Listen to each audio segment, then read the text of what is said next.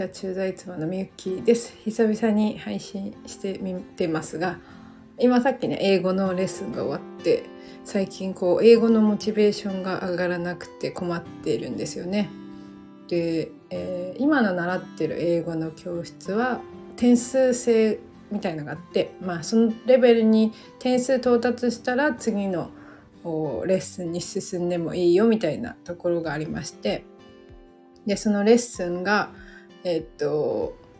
今日で4回目か。今日で4回目のレッスンが終わって、えー、まあ今日、後で成績が出てると思うんですけど、それを見て、まあ次のステージに進むかっていうのを決めます。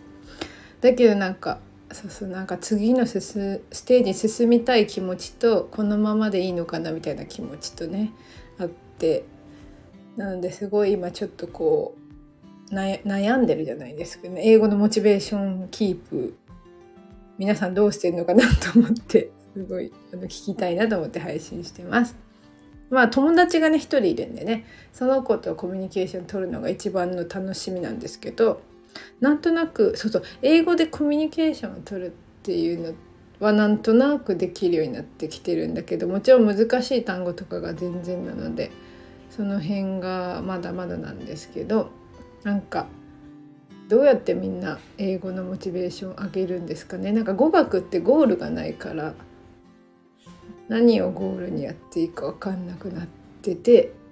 最近は一人旅でもしようかなと思ってます。だけどなんかその勇気がいつ出るか分かんないけど いつか一人旅したいなっていう頃の頃です。是非ね皆さんの英語の何て言うかな勉強のモチベーションアッププ何をされてるかあったら教えてください。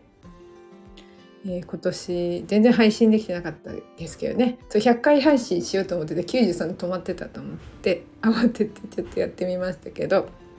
また是非よかったら、えー、エニアグラムの話とか、まあ、インドネシアの話とかあしていきたいなと思います。今年もよろしくお願いいたします。